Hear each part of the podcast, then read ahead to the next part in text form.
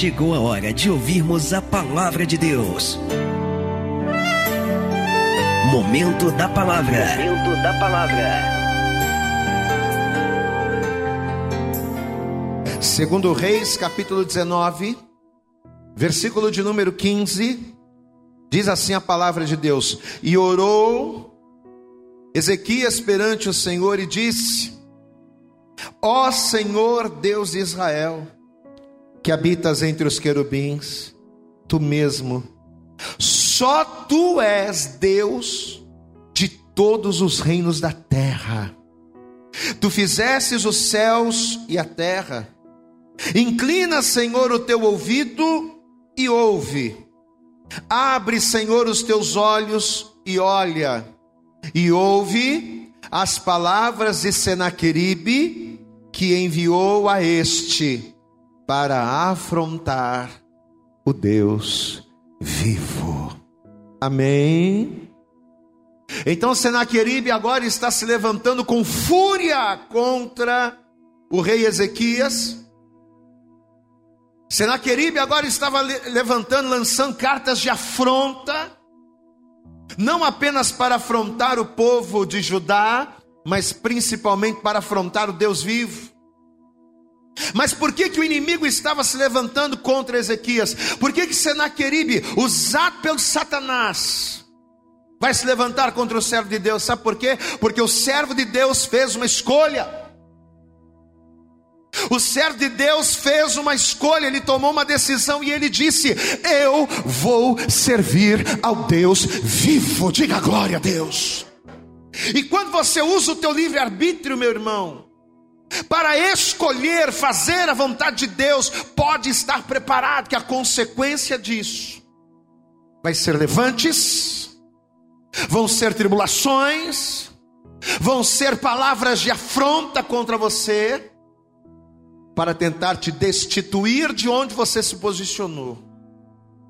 O que o inimigo agora, através da vida de Senaqueribe, estava tentando fazer contra Ezequias, era destituí-lo daquela posição, daquela escolha, daquele posicionamento que Ezequias escolheu tomar.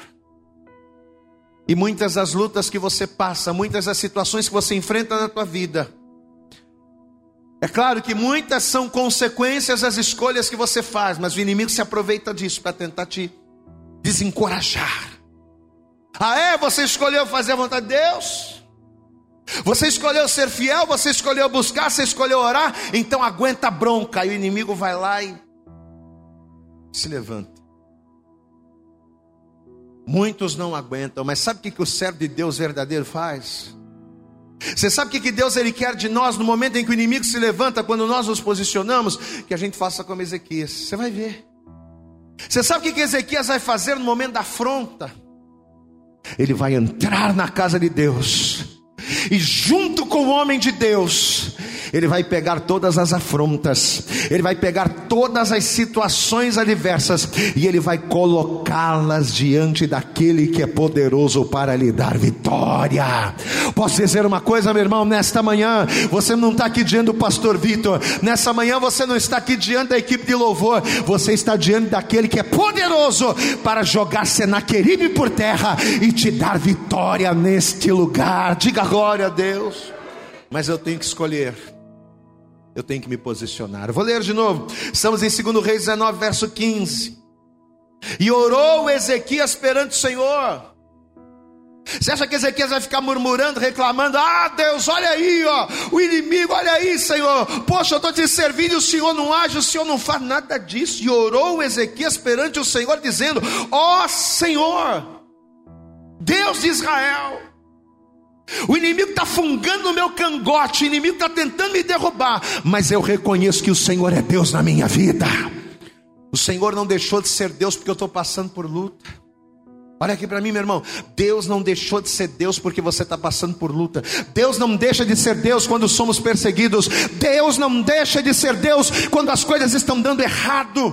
Deus não deixa de ser Deus. E orou Ezequias perante o Senhor e disse: Ó oh, Senhor Deus de Israel que habitas entre os querubins, tu mesmo, só tu és Deus de todos os reinos da terra. Tu fizeste os céus e a terra. Inclina, Senhor, o teu ouvido e ouve. Abre, Senhor, os teus olhos e olha. E ouve as palavras de Senaqueribe, que ele enviou a este, que ele está enviando a mim. Mas ele está enviando a mim para quê? Para afrontar o Deus vivo. Diga glória a Deus.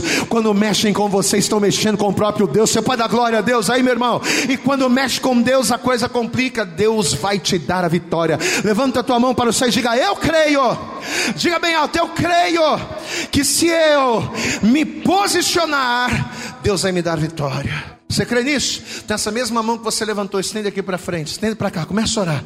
Começa a pedir a Deus para que nesta manhã Ele venha falar com você. Começa a pedir a Deus para que o dia de hoje, para que a palavra de hoje venha ser a palavra que vai mudar a tua vida. Vai orando isso, ora, ora, ora. Fecha teus olhos, começa a abrir a tua boca. Senhor nosso Deus e Senhor nosso Pai Todo-Poderoso, Pai querido, Deus amado, nós ouvimos a tua a voz e sentimos a tua presença através do louvor, através da adoração, porque o Senhor é aquele que habita entre os louvores. Mas agora, Senhor, é momento de nós ouvirmos a tua voz. É momento, Senhor, do Senhor trazer do céu a palavra que precisamos ouvir, para que tenhamos lâmpada para os nossos pés, que tenhamos luz no nosso caminho. Então, em nome de Jesus, fala conosco, Senhor. Jogue por terra a partir desse momento os impedimentos, as dificuldades, as barreiras e os obstáculos que tentarem se opor a esta ministração. Ó Deus, prepara os ouvidos ouvidos para ouvir, o coração para receber, mas acima de tudo, prepara a mente, Senhor, para que esta palavra, ao renovar o nosso entendimento, ela nos faça experimentar a tua boa, perfeita e agradável vontade, que é o que o Senhor tem, que é o que o Senhor quer para cada um de nós. Fala conosco nesta hora, porque nós, os teus servos, estamos aqui para te ouvir, para a glória, para a honra e para louvor do teu nome. Ministra-nos e abençoa abençoa-nos. É o que nós te pedimos nesta hora com toda a nossa fé e desde já te agradecemos em nome de Jesus. Você pode dizer amém, Jesus aí, você pode dar glória a Deus, você pode dizer glória, glória, glória. Você pode aplaudir bem forte a Jesus. Isso, abre a tua boca e adora. Abre a tua boca, glorifica, aplaude, exalta, porque é com isso que Deus ele vai se manifestar. Abençoa, receba a nossa adoração nesta hora. Em nome de Jesus. Jesus, amém? Por favor, toma o teu assento, senta no teu lugar. Eu quero que a partir de agora o teu foco total esteja aqui. Eu quero que nada venha distrair você, mas que os teus olhos estejam aqui na frente e só quando a gente pedir que os teus olhos estejam sobre a Bíblia. No mais, olhe para cá e preste atenção. Você sabe que o ser humano, por sua natureza, o ser humano na sua, no seu interior, nas suas entranhas, ele é um ser questionador. O ser humano, por ter sabedoria, por ter entendimento, por ter inteligência, por ser a imagem e semelhança de Deus, ele tem a capacidade de olhar para uma determinada situações e criar alternativas. E por ele ter esta capacidade, ele também tem como característica questionar as coisas. E uma das perguntas mais frequentes, uma das perguntas mais comuns que o ser humano faz é esta: Ora, se Deus é Deus, se Ele é poderoso, e principalmente se Deus ele é conhecedor de todas as coisas, por que que Deus permite que o mal venha sobre o homem? Se Deus ele tem o poder de se antecipar e mostrar para o homem o caminho que é mal, se Deus ele pode nos livrar, nos privar de tantas coisas que nos machucam, de tantas coisas que nos abatem. Se Ele é conhecedor de todas as coisas, a ponto da própria palavra declarar que antes da palavra chegar à nossa boca, Ele já sabe o que vamos dizer. Se Deus ele tem todo esse poder, por que que Deus permite que o homem siga por caminhos maus, mesmo ele sabendo aonde esse caminho vai dar? Às vezes Deus ele permite, poxa, por que, que Deus permite que a pessoa entre por um caminho errado, mesmo, mesmo ele sabendo que aquele caminho vai ser prejudicial para a pessoa? Esse é um dos questionamentos que mais angustiam a alma humana. Amados, e lendo a Bíblia, Deus, para me explicar, para nos fazer entender essa questão, Deus ele falou comigo algo tremendo sobre a vida do Judas para nos explicar esta questão, Deus ele vai usar o Judas como exemplo, porque se nós pegarmos no Novo Testamento algumas referências acerca de Judas Iscariotes, nós vamos ver que na maioria dos evangelhos, quando o nome de Judas ele é citado junto com o nome dos discípulos, o nome de Judas ele sempre aparece com uma expressão do tipo Judas Iscariotes, o traidor. Ou Judas Iscariotes, aquele que o traiu. É muito difícil você encontrar nos evangelhos qualquer citação referente a Judas que junto com o nome dele não venha esse detalhe. Judas Iscariotes, aquele que o entregou. Judas Iscariotes, aquele que o traiu, né? A gente tem vários exemplos. Mateus, por exemplo, no seu evangelho, quando ele relata a lista dos apóstolos, já de cara ali, ele já coloca esse detalhe. Vamos ver comigo? Deixa marcado Reis. Vai comigo no Novo Testamento, Evangelho de Mateus. Vamos lá. Evangelho de Mateus, no capítulo 10. Vamos ver a palavra aqui a partir do verso 2. Mateus.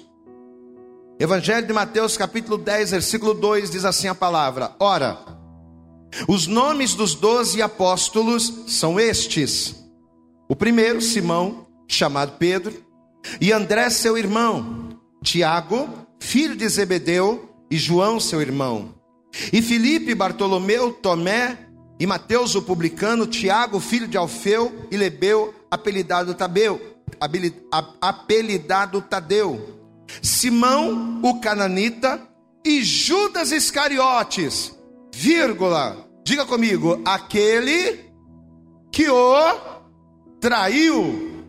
Amém? Você vê que ele vai citando o nome de todos os discípulos e ele não fala nada. Ele não fala nada, mas quando chega no Judas, quando chega no Judas, faz questão de colocar um lembrete. Judas Iscariotes, aquele que o traiu. Mesma coisa está lá em Marcos. Se você for lá em Marcos, quando Jesus estava separando dos doze, a mesma coisa. Vamos ler? Avança aí. Evangelho de Marcos, capítulo 3. Marcos, capítulo 3, a partir do versículo de número 14. Mesma coisa. Quando fala acerca da escolha dos discípulos, Jesus havia passado uma noite no monte. Quando Jesus desce, começa a chamar um por um. E Marcos relata isso aqui, olha como ele diz. Marcos capítulo 3, verso 14.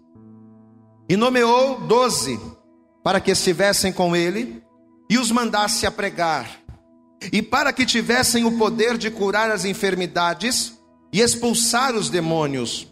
A Simão, a quem pôs o nome de Pedro, e a Tiago, filho de Zebedeu, e a João, irmão de Tiago, aos quais pôs o nome de, de Boanerges, que significa filhos do trovão e a André, e a Felipe, e a Bartolomeu, veja que ele só está citando nomes, e a Mateus, e a Tomé, e a Tiago, filho de Alfeu, e a Tadeu, e a Simão, o cananita, e a Judas Iscariotes, vírgula, diga comigo, o que o entregou. E se a gente for lá para Lucas, e se a gente for procurar, a gente vai ver que todos são a mesma coisa. Todos são unânimes em dizer, quando citam ali o nome dos discípulos, ou quando falam alguma coisa a respeito de Judas, está lá sempre aquele adjetivo indesejável, aquele que o negou, aquele que o traiu. Só que o detalhe é que, apesar dos escritores dos evangelhos qualificarem Judas como aquele que traiu Jesus, e de fato foi, mas apesar deles fazerem isso, esse adjetivo ele só foi dado ao Judas 50 anos depois da morte de Jesus, porque foi justamente a época quando o primeiro dos evangelhos foi escrito. Então, esse adjetivo de aquele que o traiu, não começou aqui quando Jesus o chamou. Não começou aqui quando Jesus desceu do monte e foi chamando um por um e chamou Judas. Não. Esse adjetivo aqui ele só foi dado depois, 50 anos depois da morte de Jesus, porque até então, no momento em que Judas é escolhido, e no momento em que Judas ele passa a andar com Jesus, ah, mas ninguém sabia disso. Ninguém sabia que o Judas ia ser o camarada que ia trair Jesus, ninguém sabia disso. E eu creio, e agora eu estou abrindo um parêntese, tá? É uma é uma, como é que se diz, é uma opinião minha. Eu creio que até um determinado momento, até um determinado ponto, nem o próprio Senhor Jesus sabia. E aqui que está o detalhe. Puxa, pastor, mas se Jesus é o próprio Deus, se Jesus ele é o conhecedor de todas as coisas, como pode Jesus não saber? Entenda. O Salmo de número 139, no versículo 2, a palavra de Deus diz que o Senhor, ele conhece o nosso assentar e o nosso Vamos lá, vamos participar. O Senhor conhece o nosso assentar e o nosso levantar. Amém? Sendo Jesus o Senhor, Jesus conhecia o coração de cada discípulo. Jesus conhecia o coração do Pedro, conhecia o coração do Tiago, conhecia o coração do Bartolomeu, conhecia o coração do, do Tomé e conhecia sim o coração de Judas. Só que além de Jesus conhecer o coração dos discípulos, Jesus também conhecia a vontade do Pai. E qual era a vontade do Pai? Era que Jesus fosse morto. Jesus era o Cordeiro de Deus, ele teria que morrer. Essa era a vontade do, do Pai. Só que a vontade de Deus era que Jesus fosse morto, não necessariamente pelo Judas. Quem entende o pastor aqui, diga glória a Deus. Qual era a vontade de Deus? Que Jesus fosse morto como Cordeiro de Deus, ele morresse, derramasse seu sangue, e através do seu sangue o homem fosse remido. Essa era a vontade de Deus. Mas não necessariamente pela mão do Judas, não. Jesus ele seria morto, Jesus ele seria entregue, mas Judas nasceu para isso? Não. Jesus ele seria morto, Jesus ele seria entregue por aquele que desse lugar. Jesus ele seria morto, ele seria entregue por aquele que não estivesse vigiando. Que assim como foi o Judas, poderia ter sido Tiago, poderia ter sido Bartolomeu, poderia ter sido Tomé ou qualquer outra pessoa que não estivesse em vigilância. Quem está entendendo, pastor, aqui, diga glória a Deus. Então o que, que a gente começa a entender com esse pensamento, gente? Que o Judas, ele não estava predestinado a ser um traidor, não. Judas nasceu, cresceu para trair Jesus, nada disso.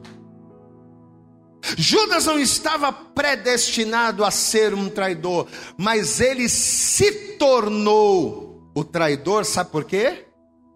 Porque ele escolheu. Judas escolheu negar a fé.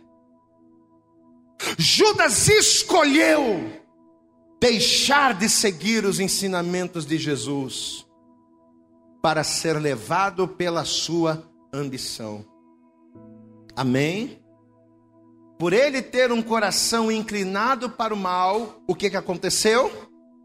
Ele foi atraído, envolvido e engodado pela sua própria concupiscência, e a palavra concupiscência quer dizer desejo. Então ele foi atraído pelo seu, pelo seu desejo, e por ter um coração mau, ele escolheu, escolheu ser um traidor. E é quando a gente começa a ter esse entendimento que a gente vai responder a pergunta, não é? Que a gente fez no início. O ser humano é um ser questionador, e dentre vários questionamentos, qual é o que ele mais faz? Por que, que Deus permite que o mal venha na vida, sobre o, na vida do homem? Por que, que Deus permitiu, por exemplo, que o mal viesse sobre a vida do Judas? Deus já não sabia que o Judas ia fazer aquele monte de coisa, por que, que Deus permitiu? O camarada vai trair Jesus, vai receber dinheiro em troca daquilo, vai ficar doido, vai correr, vai se enforcar, vai tirar a própria, vai se suicidar. Puxa vida, por que, que Deus permitiu isso? Amado, vamos entender, não foi porque Deus permitiu, não foi porque Deus quis, melhor dizendo. Você acha que Deus queria que o Judas tirasse a própria vida e se enforcasse? Você acha que Deus queria que pelas mãos do Judas o seu próprio filho morresse? Não. Quisera Deus que não fosse por ele. Só que entenda, amados, por Deus respeitar algo chamado livre-arbítrio, diga comigo, livre-arbítrio. Diga bem alto, livre-arbítrio. Por Deus respeitar o livre-arbítrio do homem, é que ele acaba dando ao homem o direito dele próprio escolher o que ele quer. Por Deus respeitar o livre-arbítrio do homem, Deus dá ao homem a condição dele escolher se ele quer servir a Deus ou se ele quer servir ao diabo. Por Deus respeitar o livre-arbítrio do homem, Deus ele dá o direito ao homem se ele quer ser um homem de bem ou se ele quer ser um assassino. Se ele quer buscá-lo, adorá-lo, glorificá-lo, ou se ele quer viver uma vida perdida, Deus dá esse direito. Então não é que Deus prede, não, o Judas vai ser um assassino, não. Não. O Judas vai ser o traidor, não. Ele poderia não ser um traidor. Ele poderia ter escrito uma história completamente diferente se o seu coração não fosse mau. Se os seus desejos não fossem maior do que o seu propósito. Em Gálatas, no capítulo 5, eu gostaria que você abrisse lá, por favor, vamos ver aqui. Gálatas, capítulo de número 5.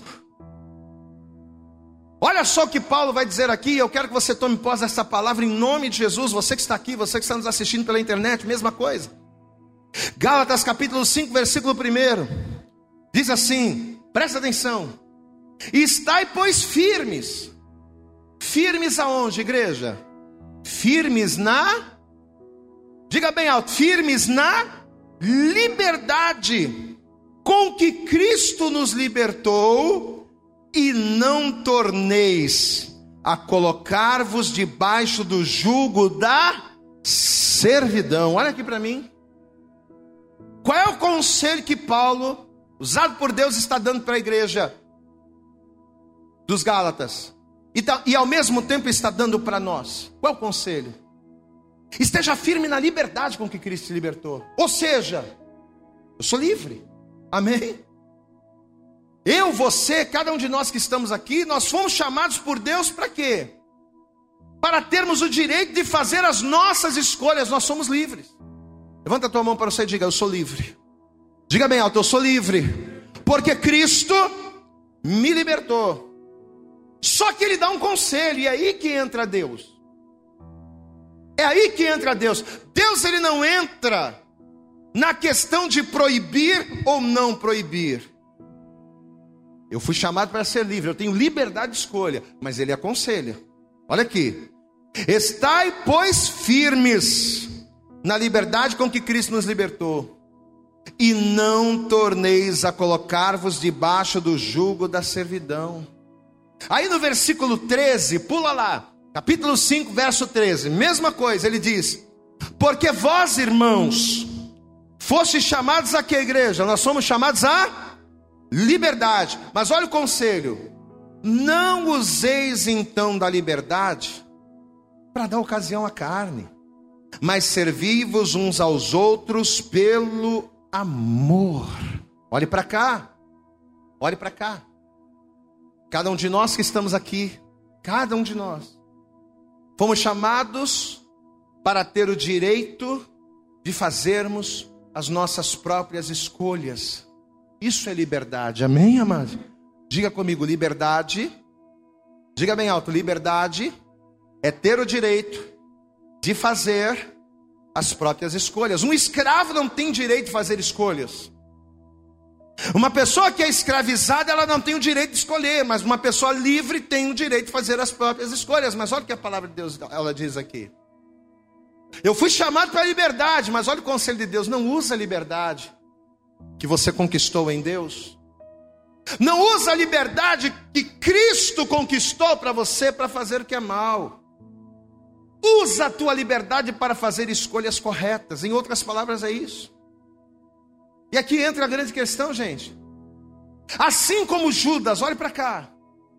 Assim como Judas, ele teve várias oportunidades para ser um traidor, ele também teve várias oportunidades para não ser. Só que por causa da inclinação do coração dele, por ele usar a liberdade que Cristo libertou para escolher fazer aquilo que era mal, ele acabou traindo Jesus.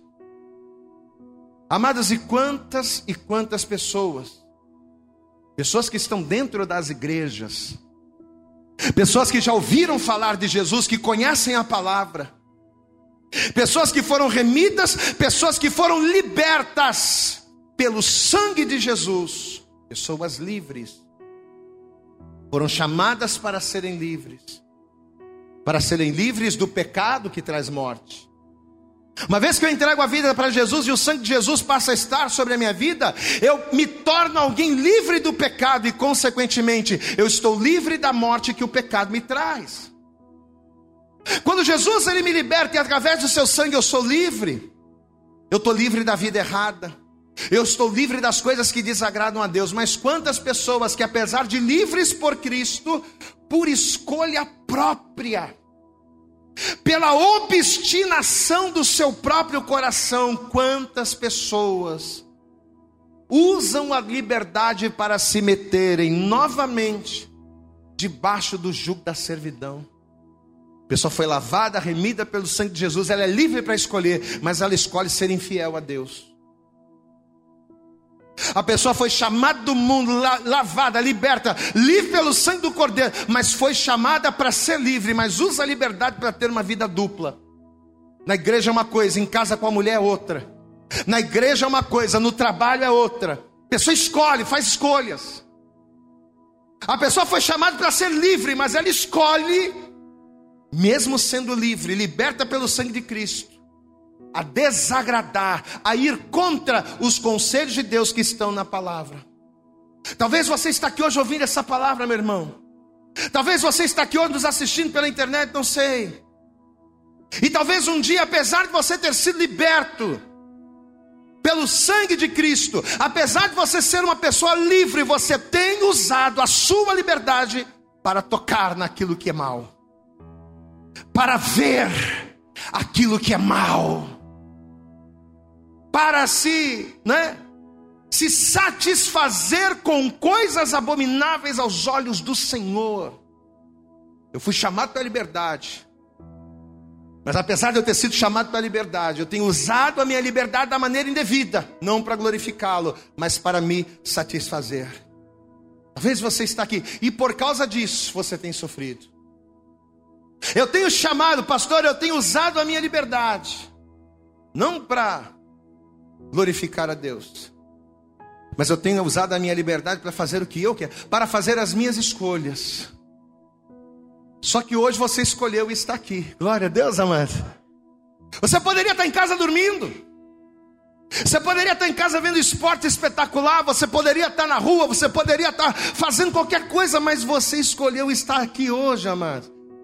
E eu posso dizer uma coisa para você: se hoje você usar o teu livre arbítrio para escolher inclinar o teu coração para a vontade de Deus. Se você escolher usar a tua liberdade para continuar sendo livre em Cristo, pode ter certeza que o Deus todo-poderoso, ele estenderá a mão dele sobre a tua vida, não para te livrar dos problemas, não. Você vai passar pelos problemas, mas ele vai estender a tua mão para te dar graça, para que passando por você pela luta, lá do outro lado, você venha cantar o hino da vitória.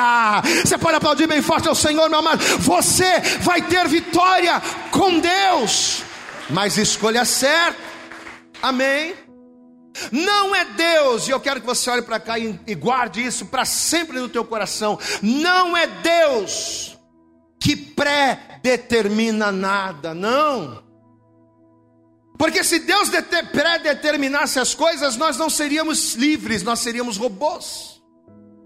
Nós seríamos robôs. Essa semana eu postei na minha rede social.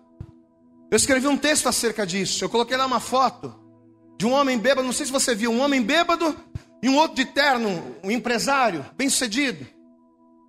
E na foto lá estava escrito: ó, esses dois homens são filhos de um alcoólatra. Só que do lado um era um alcoólatra, caído assim.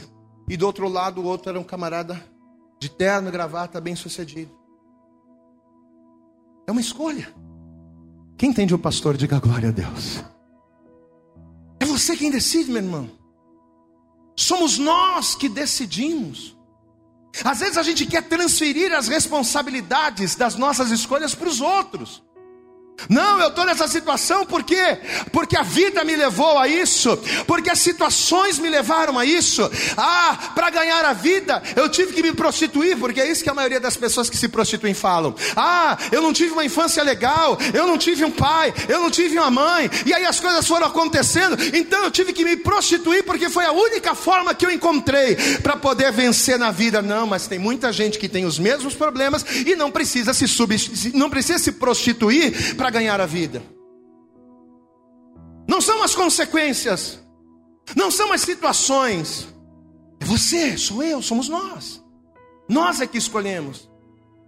Amado, e é quando nós entendemos isso, que nós vamos compreender a revelação de Deus para o nosso coração no dia de hoje. Porque o texto que a gente leu lá no início da mensagem, no início da pregação, o texto lá de Reis, ele fala de uma atitude que foi tomada por causa do livre-arbítrio.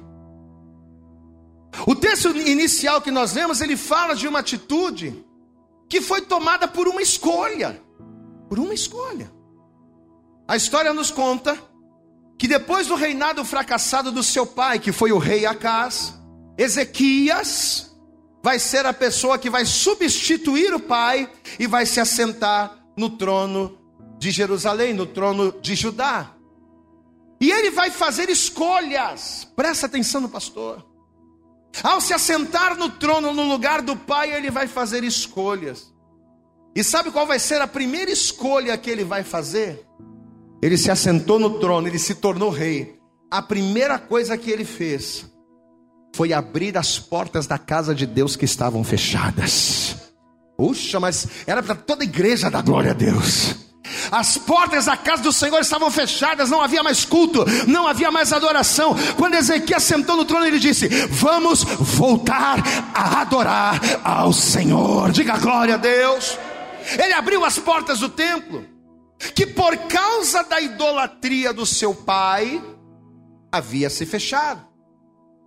O culto ao Senhor, a adoração ao Senhor havia cessado. Porque o pai de Ezequias, Acás, usou o seu livre-arbítrio para escolher, em vez de adorar a Deus, adorar a ídolos. Segundo Crônicas, capítulo 28, eu quero que você abra. Vamos ver. Segundo Crônicas, capítulo de número 28. Vamos ler a partir do versículo 1. Segundo Crônicas, capítulo 28, versículo 1 diz assim: a palavra, preste atenção. Tinha Acás, tinha Acás, 20 anos de idade, quando começou a reinar, e 16 anos reinou em Jerusalém. Diga comigo, igreja, e não fez, bem alto, diga, e não fez o que era reto aos olhos do Senhor, como Davi, seu pai, não fez o que era reto. Ele escolheu fazer o que era mal. Mesmo tendo Davi, olha aqui para mim, mesmo tendo Davi, e quem é Davi? Não é que Davi era pai de Acaz, não, mas Davi era uma referência. Porque Davi foi o rei mais bem sucedido em Israel, e ele foi o homem segundo o coração de Deus. Mas olha o que a palavra está dizendo: mesmo sabendo o que deveria fazer, mesmo conhecendo o que era certo, ele vai escolher fazer o que era errado não fez o que era reto aos olhos do Senhor, como Davi seu pai. Antes, andou nos caminhos dos reis de Israel. E além disso, fez imagens fundidas a Baalins. Também queimou incenso no vale do filho de Rinom. E queimou a seus filhos no fogo, apresentando sacrifícios humanos e queimou seus filhos no fogo, conforme as abominações dos gentios que o Senhor tinha expulsado de diante dos filhos de Israel. Também sacrificou e queimou incenso nos altos e nos outeiros, como também debaixo de toda árvore verde. Por isso o Senhor, seu Deus, o entregou na mão do rei dos sírios, os quais o feriram e levaram dele em cativeiro e levaram dele em cativeiro uma grande multidão de presos que trouxeram a Damasco. Também foi entregue na mão do rei de Israel, o qual lhe feriu grande derrota. Glória a Deus, amado. escolhas. Vai morrer mal. Deus ele vai dizer: Ah, você quer seguir esse caminho? Está contigo. Não é que Deus pegou o cara e puniu, porque o. Não! Você quer seguir esse caminho? Então Deus entregou ele. Ó, tá aí, ó. Você está entregue. Quando não fazemos a vontade de Deus, nós estamos entregues à nossa própria sorte. Olha aqui para mim. O que, que é melhor para você? Viver debaixo da sua própria sorte ou ser entregue nas mãos do Senhor? Hã? O que, que é melhor para nós? Termos a nossa vida dirigida por Deus ou termos a nossa vida dirigida pelo acaso, pelas situações, pelas circunstâncias? Capítulo 29, é só você virar uma página. Capítulo 29, versículo 1. A casa escolheu fazer o que não era reto aos olhos do Senhor. Mas olha o capítulo 29, versículo 1, diz assim: Tinha Ezequias 25 anos de idade quando começou a reinar, e reinou 29 anos em Jerusalém. E era o nome de sua mãe Ábia, filha de Zacarias. Diga bem alto, igreja. E fez, bem alto, e fez o que era reto aos olhos do Senhor, conforme a tudo quanto fizera Davi seu pai. Agora olha o versículo 3. Ele, no primeiro ano do seu reinado, no primeiro mês, abriu as portas da casa do Senhor e as reparou. Diga glória a Deus. A partir de agora, Deus vai voltar para cá. Você sabe o que Ezequiel estava fazendo? Olha para mim aqui. Sabe o que Ezequiel estava fazendo? A partir de agora, Deus vai voltar a ser Senhor nesse negócio aqui. Amados, quando Ezequias ele assume o trono, tanto Judá quanto Jerusalém estavam totalmente afundados na idolatria. Idolatria essa que veio pela escolha do pai dele, que mesmo conhecendo a vontade de Deus, mesmo conhecendo os propósitos de Deus, eu sei o que Deus quer de mim, eu sei qual é o meu chamado, eu sei aonde Deus me quer, mas mesmo sabendo, escolheu obstinação, escolheu fazer o que era mal. Só que assim como Acás teve livre-arbítrio e escolheu fazer aquilo que era mal, amadas Ezequias vai escolher fazer o que era agradável a Deus. Amém. E além de abrir as portas do templo, depois você leia, leia lá o capítulo 29 todo, você vai ver. Ezequias ele vai levantar levitas para purificarem o templo. Ezequias ele vai colocar, ele vai restabelecer os cultos, ele vai colocar turmas de sacerdotes para estarem constantemente sacrificando no templo e adorando a Deus.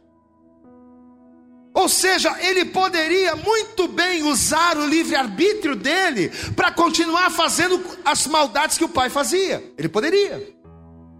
Ele poderia usar o livre-arbítrio para continuar seguindo os exemplos errados do seu pai, mas ele escolheu, diga glória a Deus, eu vou ser diferente. Não é porque o meu pai agiu assim, não é porque o meu avô agiu assim, não é porque o meu bisavô agiu assim, que eu vou agir da mesma forma, não. Eu não vou agir segundo o que os meus pais fizeram, eu vou agir segundo a vontade de Deus, porque fazendo a vontade de Deus, Deus estará comigo, guerreando as minhas batalhas e operando Deus na minha minha vida, nem o diabo, nem os homens, nem o inferno impedirá a minha vitória. Amado, nós temos que escolher fazer a vontade de Deus. E Ezequias vai ser esse cara que vai dizer: Não, peraí, eu vou quebrar essa maldição aqui. Não é porque meu pai escolheu ser um idólatra todo torto que eu vou agir da mesma forma. Existem maldições hereditárias que se estendem de família em família. Era o bisavô que era alcoólatra, né? Aí o avô também era alcoólatra. Aí o pai era alcoólatra. Aí o filho, tendo o livre arbítrio para escolher fazer o que é agradável ao Senhor, ele escolhe fazer a mesma coisa. É claro que o diabo sugestiona. É claro que o diabo facilita, mas quem faz sou eu, quem escolhe sou eu. Não é o diabo que enche o copo de cachaça e ele entorna na tua boca, não. Não é o diabo que faz você olhar para a mulher alheia quando a tua mulher não está vendo, não. Não é o diabo que faz isso. O diabo sugestiona. Mas quem faz somos nós. Diga comigo, são escolhas. Tá bem fraco, vamos lá, diga, são escolhas. Amém. Só que vamos entender uma coisa. Todas as escolhas tomadas pelo nosso livre arbítrio, sejam elas escolhas boas, ou sejam elas escolhas más, nos trarão consequências. Tudo que eu escolher para a minha vida pode ser uma coisa terrível, mas que a princípio me satisfaça. Pode ser uma coisa terrível que a princípio, para a minha concupiscência, faça bem. Seja uma coisa terrível, ou seja uma coisa boa, toda escolha vai trazer consequências. Ezequias, por exemplo, resolveu fazer a vontade de Deus. Espera aí, vou voltar a adorar, vou voltar a cultuar. Deus vai ser Senhor desse negócio aqui. Só que conta-nos a história que no meio disso, Ezequias ele resolveu não mais pagar tributos ao rei da Síria. Ou seja, uma vez que eu estou sendo fiel a Deus, uma vez que eu estou caminhando com Deus, uma vez que agora eu estou cultuando, uma vez que agora eu estou sacrificando, eu estou adorando, as portas da casa do Senhor estão abertas. Uma vez que eu estou adorando a Deus, para que, que eu vou continuar sendo escravo do diabo? Para que, que eu vou continuar pagando tributo a Senaquerib? Não, não. Ezequias entendia que ele não tinha mais que se sujeitar ao inimigo, sendo que agora ele estava com Deus. Amém, amados? Olha aqui para mim. Quem aqui está com Deus? Levanta a mão. Quem aqui está com Deus? Levanta a mão. Você está com Deus orando, jejuando, buscando, santificando a tua vida? Quem está assim? Diga glória a Deus. Então, meu irmão, por que você vai se sujeitar ao inimigo? Não. Você não tem que se sujeitar àquilo que o inimigo diz. Se você está firme com Deus, se você está na benção, meu irmão, se você está no azeite, meu irmão, você não tem que se sujeitar. Ezequias pensou dessa forma: peraí, não vou mais pagar tributo para Senaqueribe, não. Só que com isso o que, que vai acontecer? Ah, quando Senaqueribe soube de. Ah, quer dizer que ele não vai mais pagar tributo?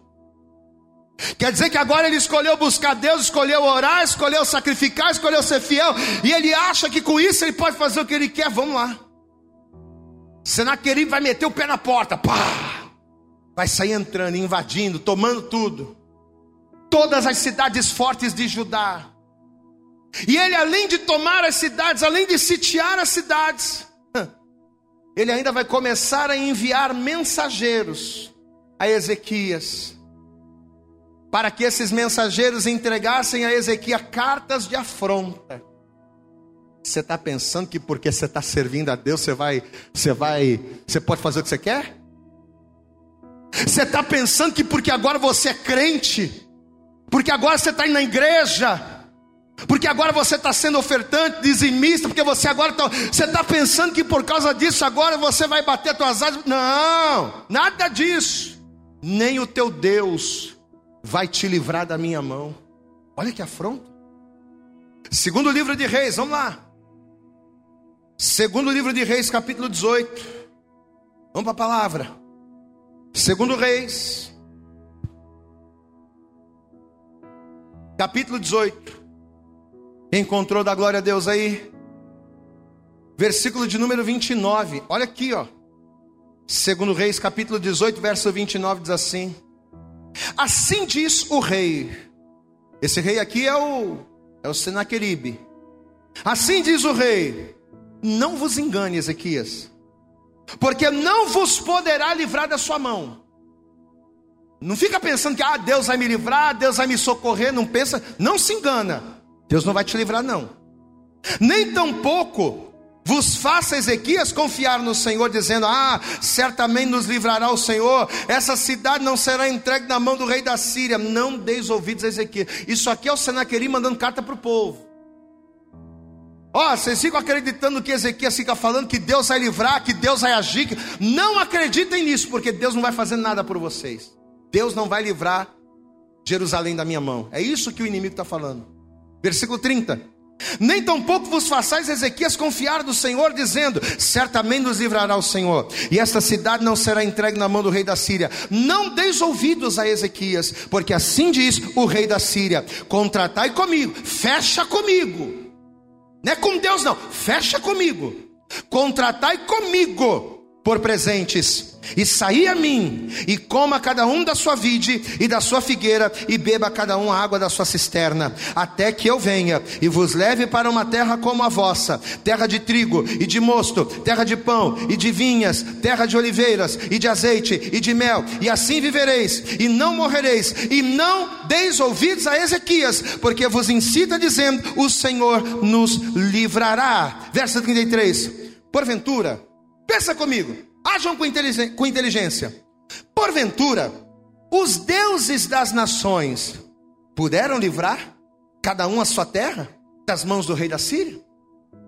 Os deuses lá dos outros povos puderam fazer alguma coisa contra o rei da Síria? Não. Mesmo eles tendo os deuses deles, o rei conseguiu tomar e destruir. Que é feito dos deuses de Amate e de Arpade? Que é feito dos deuses de Sefarvaim, de Ena e de Iva? Porventura, livraram Samaria da minha mão? Não livraram. Quais são eles, dentre todos os deuses das terras, que livraram a sua terra da minha mão, para que o Senhor livrasse a Jerusalém da minha mão? Glória a Deus, igreja. Você está entendendo aqui a situação? Olha o que o inimigo está dizendo: os outros deuses lá dos outros não livrou eles, não. Se os deuses de Parfavaim, ih rapaz, cheguei até a embolar a boca, dá glória a Deus aí, dá glória a Deus aí, irmão. Rapaz, Serfarvaim, dá glória a Deus aí, meu irmão. Que raio de lugar é esse? É lá no Ceará? É lá em Pernambuco? Sefarvaim. Se os deuses de Sefarvaim não puderam livrar, livrá-los da minha mão, você acha que o Deus de Israel vai livrar? Amém, amado? Olha aqui para mim, ó. Olha aqui para mim. Talvez você está aqui hoje, meu irmão, ouvindo essa palavra. E talvez o inimigo, Satanás, pelo fato de você ter escolhido ser fiel a Deus, pelo fato de você ter usado teu livre-arbítrio, não, a partir de agora eu vou andar direitinho, vou estar na igreja louvando, adorando, está buscando a Deus, está ouvindo a palavra, pois é. Talvez você está aqui pelo fato de você ter escolhido buscar a Deus, ser fiel a Deus para te afrontar, para te amedrontar, para te paralisar. Talvez o inimigo está te afrontando da mesma forma. Isso. Você está pensando que teu casamento vai mudar só porque você está indo na igreja? Só porque você dobra o joelho e ora, você acha que o teu marido vai mudar? Só porque você agora resolveu estar tá indo na igreja que nem uma beata, você acha que as portas vão se abrir? Vai não. Pau que nasce torto não se endireita, minha filha. Pois é, mas Jesus era carpinteiro. Se o pau está torto, se a vida está torta, coloca a tua vida nas mãos de Jesus, porque aquilo que está torto, nas mãos de Jesus se endireita. Você pode aplaudir bem forte ao Senhor, meu amado. Olha a palavra que Deus está liberando sobre a tua vida, meu irmão. Talvez você está aqui e as cartas de afronta todos os dias estão vindo sobre você. Mas olha a palavra que Deus está liberando para nós hoje. O Ezequias estava ali, ó, sendo acuado, sendo pressionado. Não acreditem nele, porque Deus não vai livrar, não. Aí foi nessa hora, na hora em que ele estava se sentindo encurralado, como muitos de nós às vezes nos, nos sentimos, né? Naquele momento em que tudo parecia estar perdido, que parecia até que o Senaquerib estava certo, foi naquela hora que Ezequias ele fez a maior e a melhor escolha da sua vida. Diga glória a Deus. Sabe aquela hora em que você pensa em murmurar, em que você pensa em reclamar, em que você pensa em chutar o pau da barraca? Quer saber do negócio? Vou parar com esse negócio de ir na igreja porque não está adiantando nada. Quanto mais eu vou na igreja, mais problema eu tenho. Parei. Pois é, nessa hora, em vez de Ezequias agir assim, Ezequias ele vai usar o livre arbítrio para escolher em meio a todas as afrontas e as situações adversas, ele vai escolher adorar ao Senhor. Vai lá comigo, capítulo 19. Segundo livro dos Reis, capítulo 19.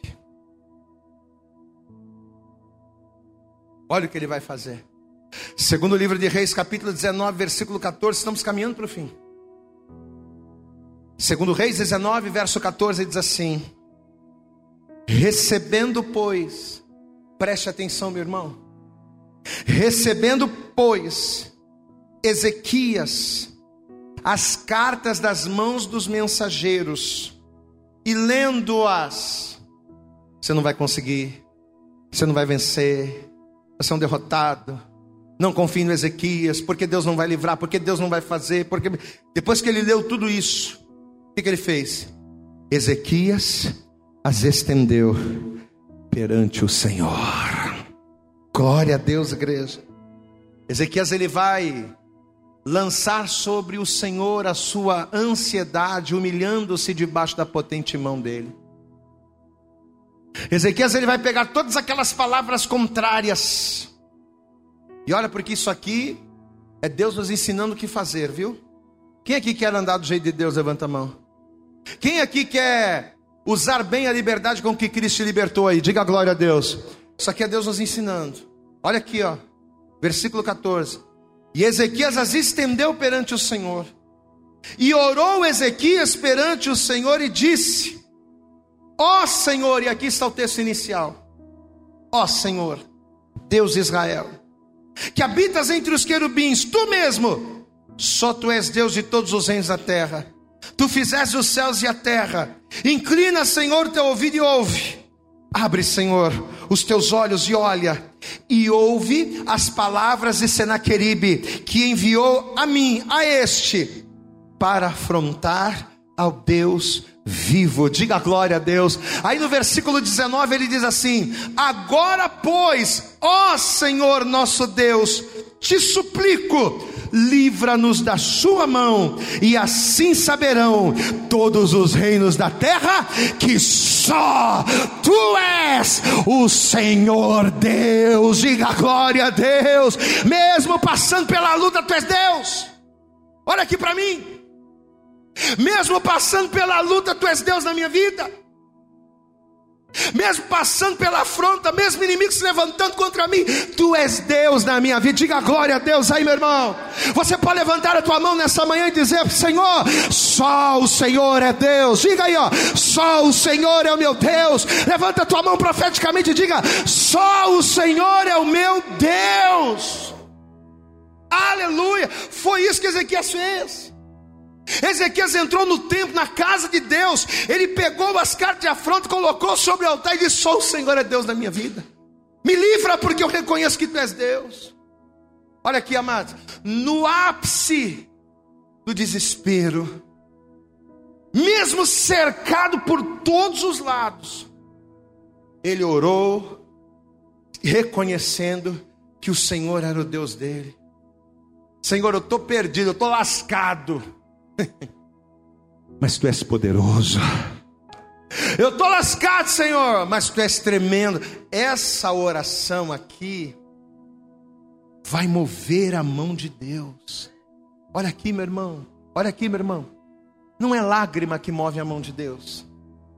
Não é reclamação, não é murmuração, murmuração que move a mão de Deus. O que move a mão de Deus é a escolha através do meu livre arbítrio de me posicionar e me manter posicionado nele.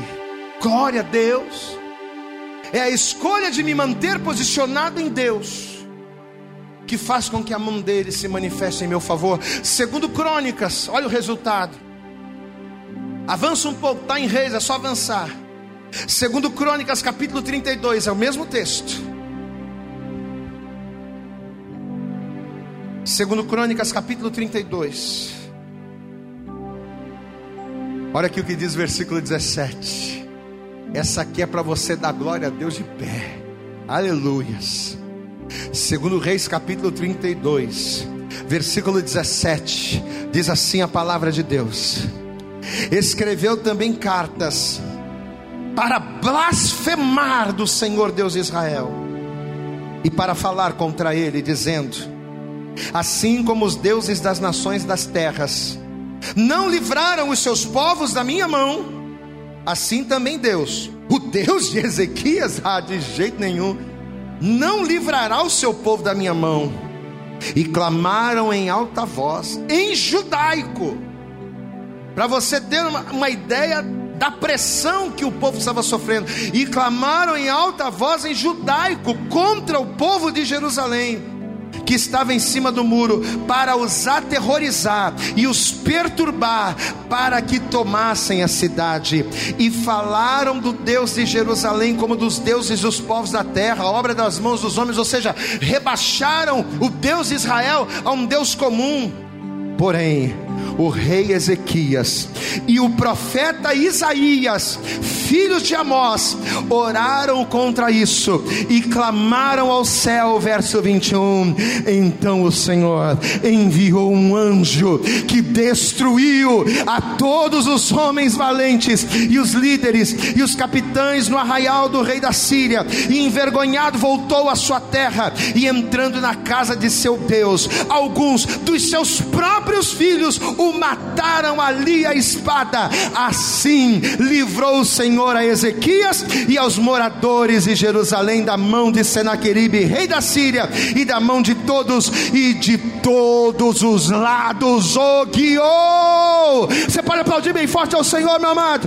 Deus, Ele mandou a vitória sobre Ezequias, a vitória sobre o seu povo, porque eles clamaram a Deus. Olha aqui, deixa eu dizer uma coisa para você. Não é fácil escolher ser fiel a Deus.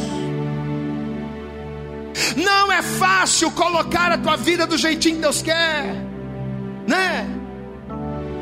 Não é fácil se posicionar em Deus, tirar as coisas erradas, tirar os roubos, tirar os enganos que tanto estão entranhados na nossa vida. Parece que é mais fácil fazer as coisas do jeito errado que fazer as coisas do jeito certo, né?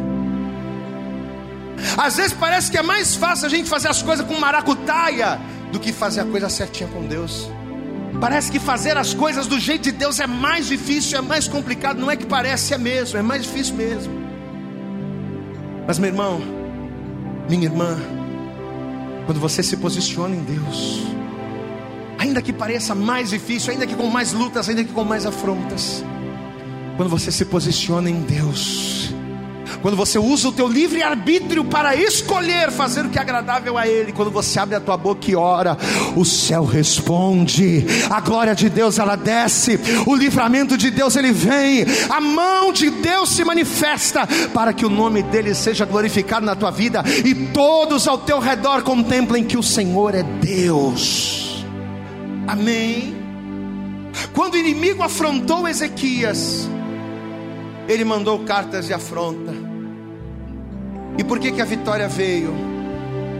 Porque em vez de Ezequias se desesperar, em vez de Ezequias fugir e sair da posição, ele pegou aquelas cartas, ele as colocou diante de Deus, ele se posicionou na vontade de Deus, e a vitória veio. Eu quero convidar você nesta manhã, para juntos aqui, porque Ezequias não fez isso sozinho, não. Ezequias ele foi na casa de Deus e buscou o profeta Isaías.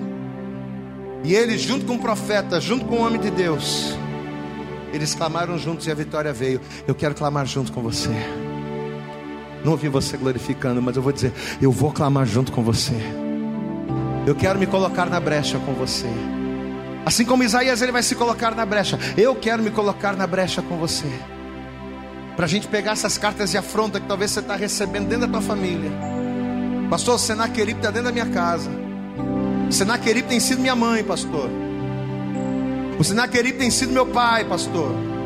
O diabo está usando a boca de pessoas próximas a mim para trazer palavras para me desestruturar, para me tirar do prumo. Pois é. Mas eu quero me colocar na brecha para juntos orarmos e vermos a mão do Senhor se manifestando em teu favor. Vamos nos colocar de pé, por favor. Assim que você se colocar de pé, eu quero pedir a você, vamos aplaudir bem forte a Jesus. Amém? Vamos aplaudir bem forte ao Senhor nesta hora. Aplauda bem forte a Ele, diga glória, glória, glória, glória, glória, glória, glória, glória, glória, glória a Deus.